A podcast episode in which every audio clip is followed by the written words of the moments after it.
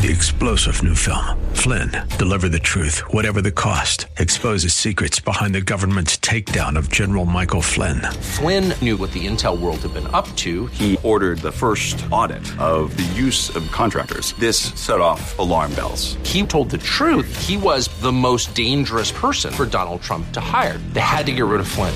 Flynn, deliver the truth, whatever the cost. Available now. Watch it today. Go to salemnow.com. Salemnow.com. Know what you're trying to say, baby. You're trying to say, oh yeah, it's business time.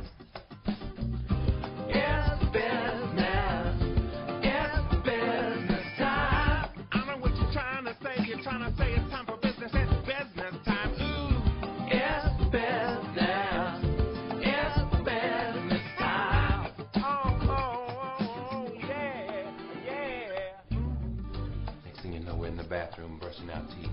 That's all part of it. That's foreplay. Foreplay is very important. In love. Bring in Dr. Jeff Rosen from Briefing.com. He has his own theme music, which is pretty cool. How are you, Dr. Jeff? Oh, pretty good. How about yourself? I'm well. Um, we haven't talked since the jobs report came out on Friday. It, was there anything in it that you saw interesting?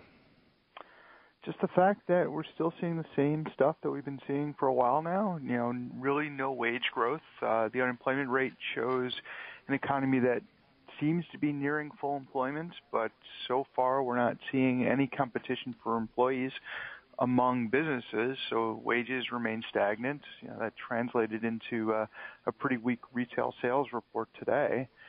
Uh, just that the fact that you know the employment sector, the you know growth in this area is just slow going.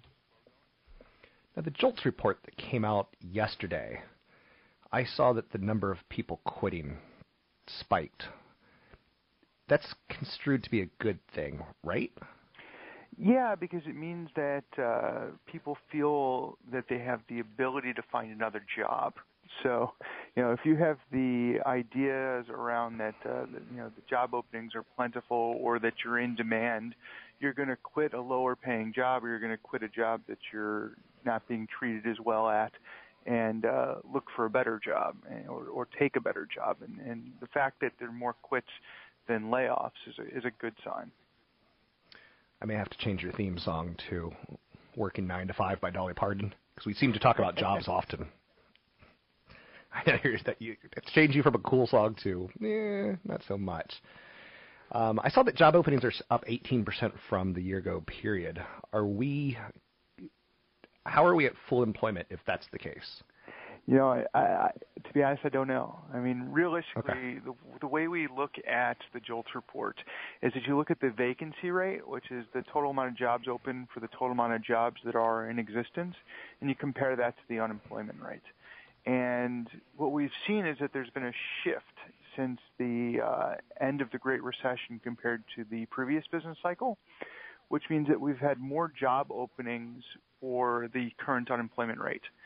So if we were at the same rate of hiring that we were in, uh, let's say 2005, we would expect the unemployment rate instead of being 5.4% to be uh, closer to 4.5%. So, you know, there's basically been a change in the behavior of businesses and hiring. Now the question is, why has there been a change? Is it because businesses can't find quality talent?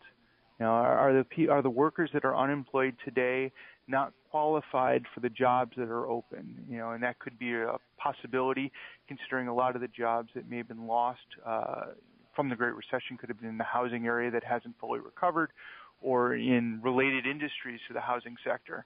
And if that's the case, these people need to be retrained before they could be uh, be hired, which could explain why the unemployment rate today is is higher than where it would have been uh, prior to the recession.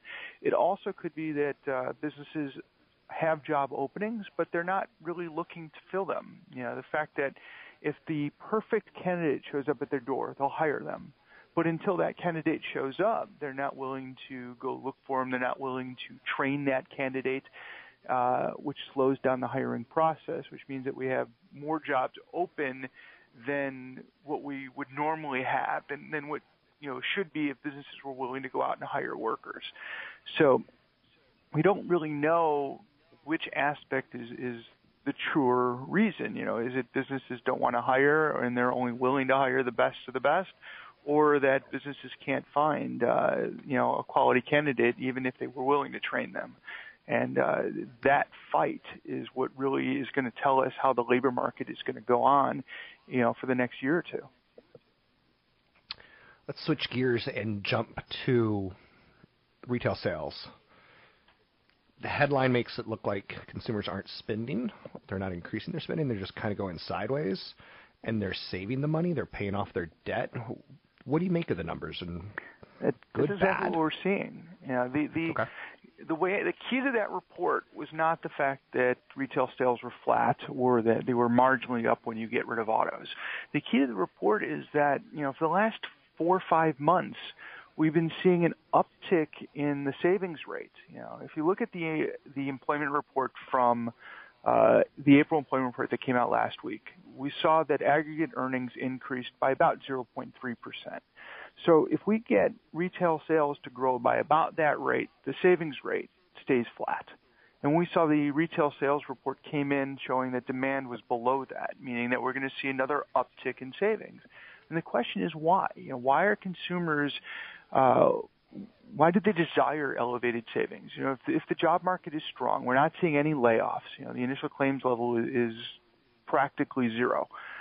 So, why do consumers feel the need to save instead of spend? You know, are they constrained on credit, so they have to pay down debt? Possible. Is the income growth co- coming only from you know the top of the top of the income distribution, where they just don't have any any anything else to buy? So the fact that the savings rate is going up naturally because there's nothing left for them to own, possibly.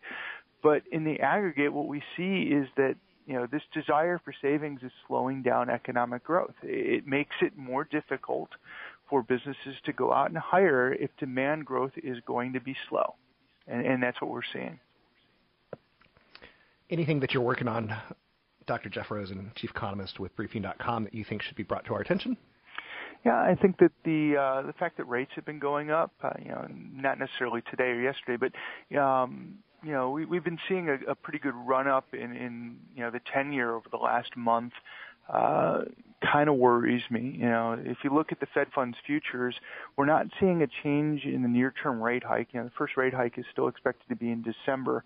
Uh, you know, I think economists are expecting it more in the September-July uh, range in terms of the consensus view, but the market's not hasn't really changed their their viewpoint since the uh, middle of April, and yet you know the 10-year has gone up by 40 basis points. So, you know, are, are we looking at uh, a bond market that expects interest rates to rise at a faster rate than, than necessarily the Fed funds rate is expecting? Meaning, you know, once the rates start raising, are we going to start seeing, you know, a big uptick? And how is that going to affect mortgages? How is that going to affect other investment? You know, it, it's not really the best thing that we're seeing right now. You know, ri- rising rates is a slowdown to economic growth, and when you have first quarter that uh, for all intents and purposes will be revised down to a negative number and my current second quarter forecast is negative and we have rising rates. That's that's not a good combination you know. It, it doesn't show uh, any signs of uh, stability in the economy. Do you think the Fed's going to raise interest rates in the second half of this year? I don't think so, just because my Okay. GDP forecasts don't show it. You know, if you look Okay. at where everything is, there's no reason for it. There's no in- inflation. You know, core inflation is uh, on the PCE metric that the Fed looks at, 1.3 percent year over year. That's 0.7 percentage points below its target rate, let alone being above its target that it, you know, initially said it was willing to go to in order to spur economic growth. I'm in the camp that feels that the unemployment rate at 5.4% is masking a, a truer unemployment rate that's closer to, you know, 7.5 to 8%, meaning that a lot of people that have left the labor market during the recession have not returned. These are workers that would probably take a job if the job opportunities were available to them. Uh, you know, and I think once the labor market does improve, you'll see those people start coming back to the you know, to the market. You know, income growth is weak. You see the retail sales demand. Consumers, you know, desire more savings than spending. These are not uh, you know conditions that are you know that would warrant a rate hike. So I, I'm not expecting them to do it. You know that doesn't mean that they won't do it. Uh, it doesn't mean they won't do it even though economic conditions say they shouldn't do it. But uh, you know right now I would you know January at the earliest. Now would look at more March, possibly April of next year.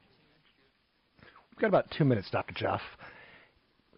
One final question I have for you, because I, I did a whole segment on it this hour on the millennials and how they're shopping, you know, and they're now having babies, and you can invest in companies that make baby clothes. You can invest in Williams Sonoma. They make goods that go in homes.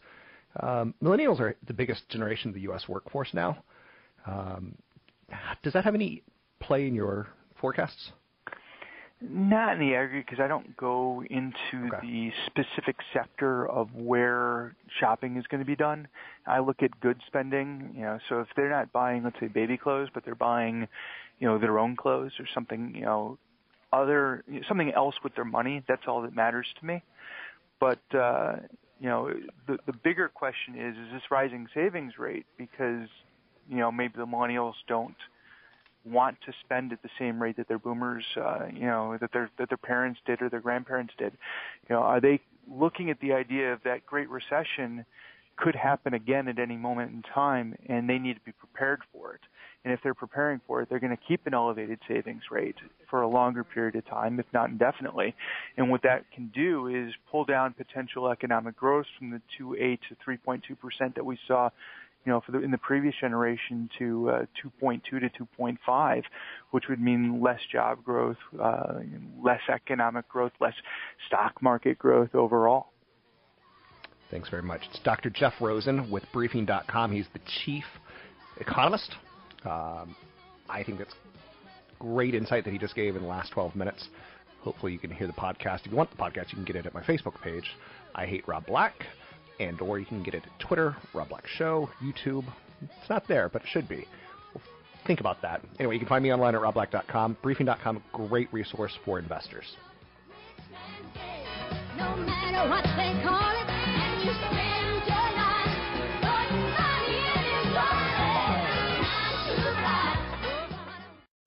to five. Three star general Michael J. Flynn, head of the Pentagon Intelligence Agency, knew all the government's dirty secrets. He was one of the most respected generals in the military. Flynn knew what the intel world had been up to. He understood its funding. He ordered the first audit of the use of contractors. This set off alarm bells.